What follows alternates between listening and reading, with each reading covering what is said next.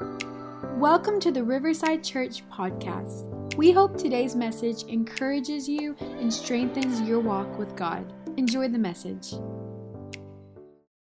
We're going to get straight into it. I'm going to turn with you, if you turn with me, to 1 Samuel chapter 12.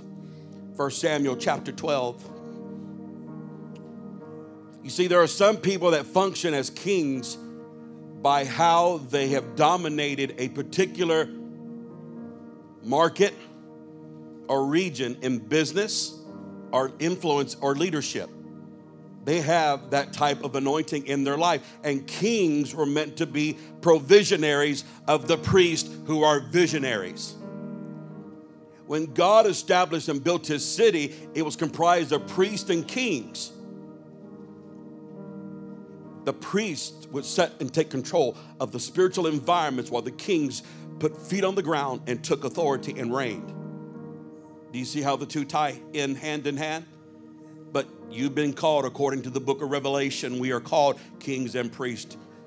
And so here's what we do know we're going to go through the first king who was Saul, the first king of Israel, and learn from him today. We're going to learn not what he did right, but sadly, what he did wrong. We're going to take four points build on it, apply it to our life so we can really not make the same mistakes that he made. How many of you know it's cheaper to learn from other people's mistakes than it is to from your own? I guarantee you Saul was the template to every king after him and he was the life and the model of what not to do. I mean, the poster child, the poster king of what not to do. So, you know, it was his own doing, though. It was his own doing. In your syllabus, if you'll take it, here's what it says about him. We call him today the Wandering King. The Wandering King. Before I read the scripture, it says, First impressions can be deceiving.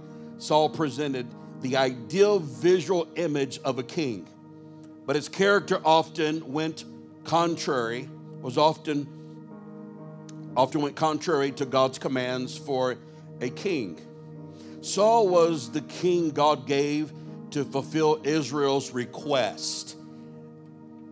Saul was Israel's king, not God's chosen king, because God was the king. So here's what it says at their request, but this did not mean he was capable of being king on his own. During his reign, Saul had his greatest successes when he obeyed God. His greatest failures resulted from acting on his own. When he acted on his own, did his own thing, that's when he failed. His own choices cut him off from God and eventually led to his downfall. 1 Samuel chapter 12.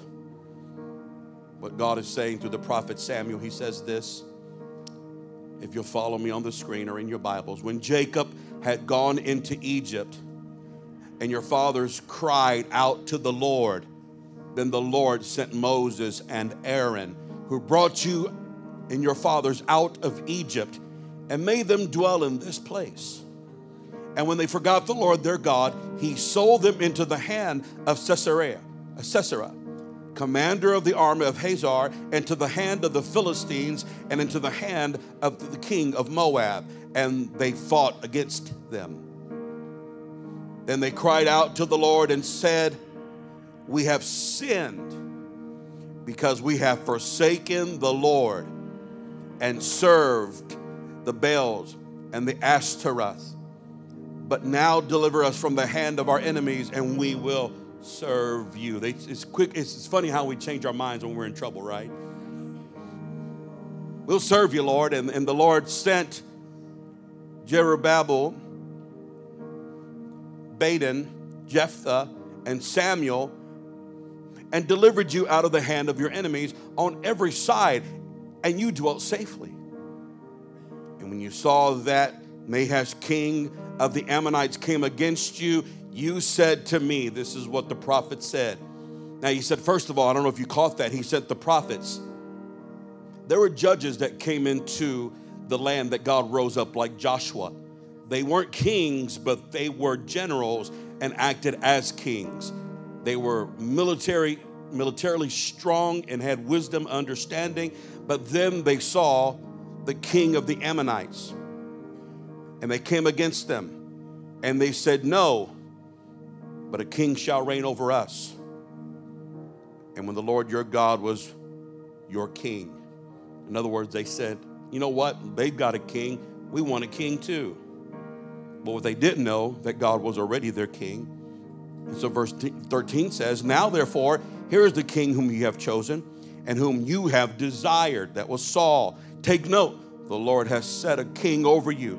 If you fear the Lord and serve him and obey his voice, and do not rebel against the commandment of the Lord, then both you and the king who reigns over you will continue following the Lord your God. In other words, all you have to do, you and this king, is obey me, keep my commandments.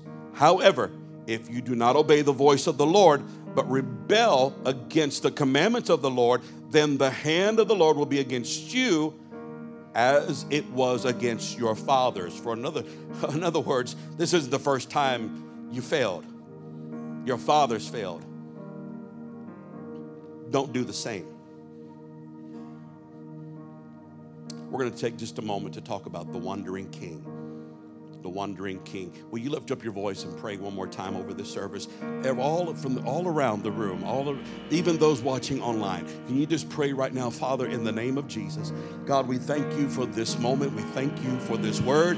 We thank you for understanding. Let the word of the Lord and knowledge come out of my mouth. I pray today, and I pray for wisdom, insight, understanding. And I pray today that there be an anointing, God, an anointing fill this room, and let every mind be consecrated right now.